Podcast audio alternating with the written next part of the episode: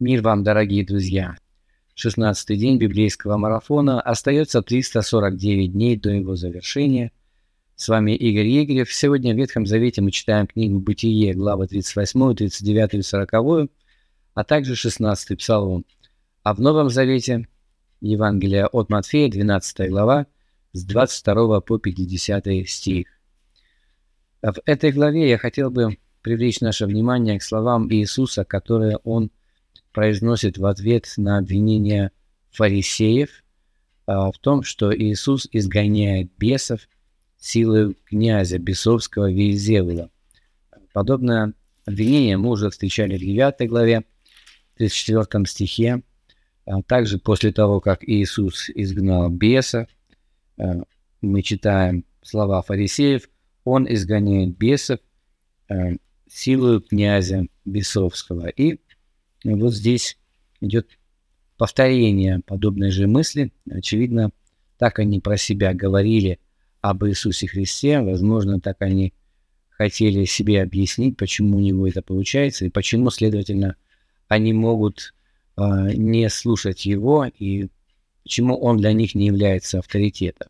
авторитетом. То есть им необходимо было какое-то, получается, какое-то оправдание то, того, что они отвергают Иисуса Христа.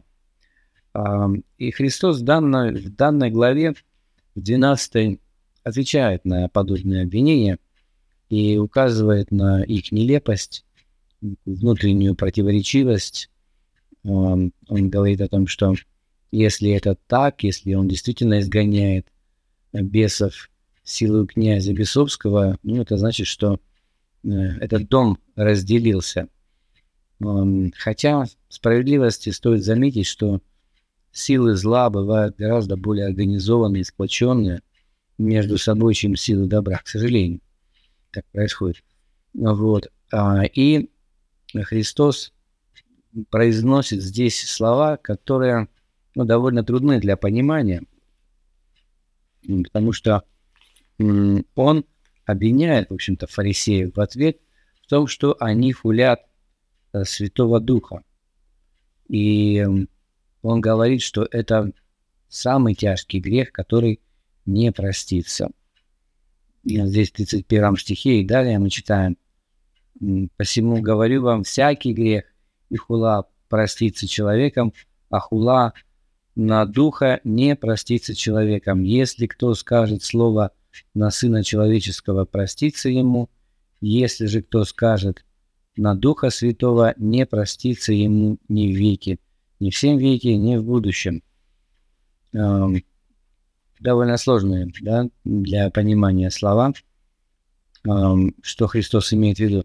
Но прежде всего, в 32 стихе он говорит о хуле на Сына Человеческого, ну и мы как-то чаще всего автоматически под этим понимаем Иисуса, да, если кто скажет слово на Сына Человеческого, то есть мы так думаем, что, ну, оказывается, похулить Иисуса Христа, это, в общем-то, ну, не смертельно, не так опасно. Вот почему-то похулить Духа Святого, это так опасно.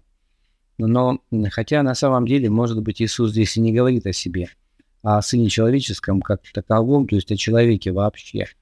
В принципе, вот это выражение «сын человеческий», оно использовалось иудеями довольно широко, и раввины использовали его применительно э, к человеку, не просто к царю, к мессии, хотя, конечно, э, специфическим образом это выражение используется по отношению к Иисусу, но не всегда. И, возможно, здесь как раз тот случай, когда а, речь идет о Сыне Человеческом, то есть просто о человеке. А, и в этом случае здесь нет такого противопоставления Иисуса Христа Духу Святому. Так как будто бы они какие-то э, разного веса фигуры, да, вот Дух Святой это значительно, он, он более важен, да, чем Сын Человеческий Иисус Христос. А, я, я думаю, что здесь, скорее всего, речь идет не об Иисусе, а о человеке таковом. А, но все равно фраза – кажется странной и такой пугающей, потому что иногда люди боятся того, что они похулят Святого Духа случайно. И довольно часто а, задают этот вопрос. А что если я похулил или похулила Святого Духа, ну, как-то невзначай, что ж теперь мне не будет прощения? А, но а, мы должны понять одну вещь. Похулить Святого Духа случайно невозможно. А, это действие намеренное, и оно является результатом намеренного ослепления э, себя самого, когда человек отказывается видеть очевидное и, ну, и принимать его и воздавать должное Богу за то, что он сделал.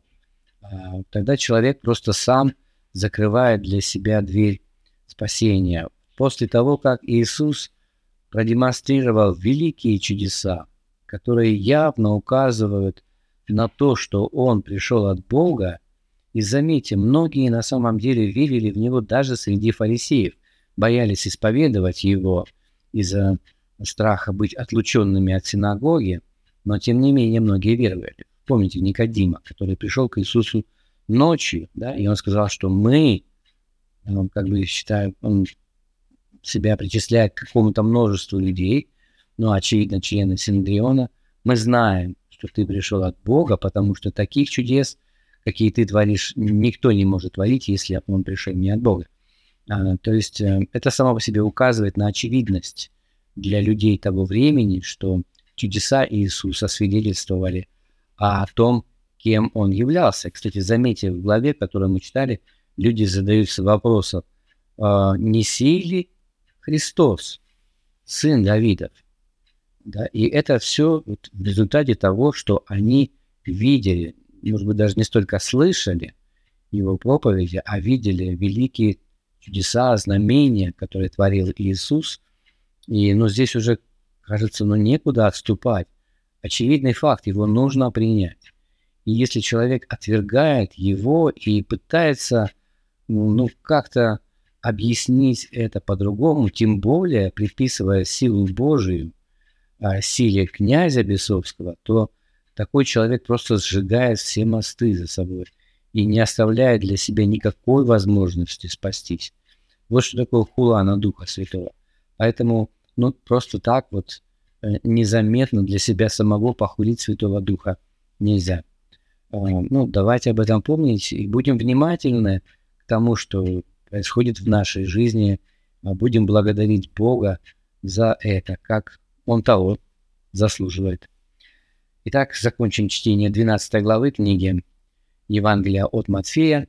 В Ветхом Завете мы прочтем три главы в книге «Бытие», 38, 39, 40, а также 16 Псалом.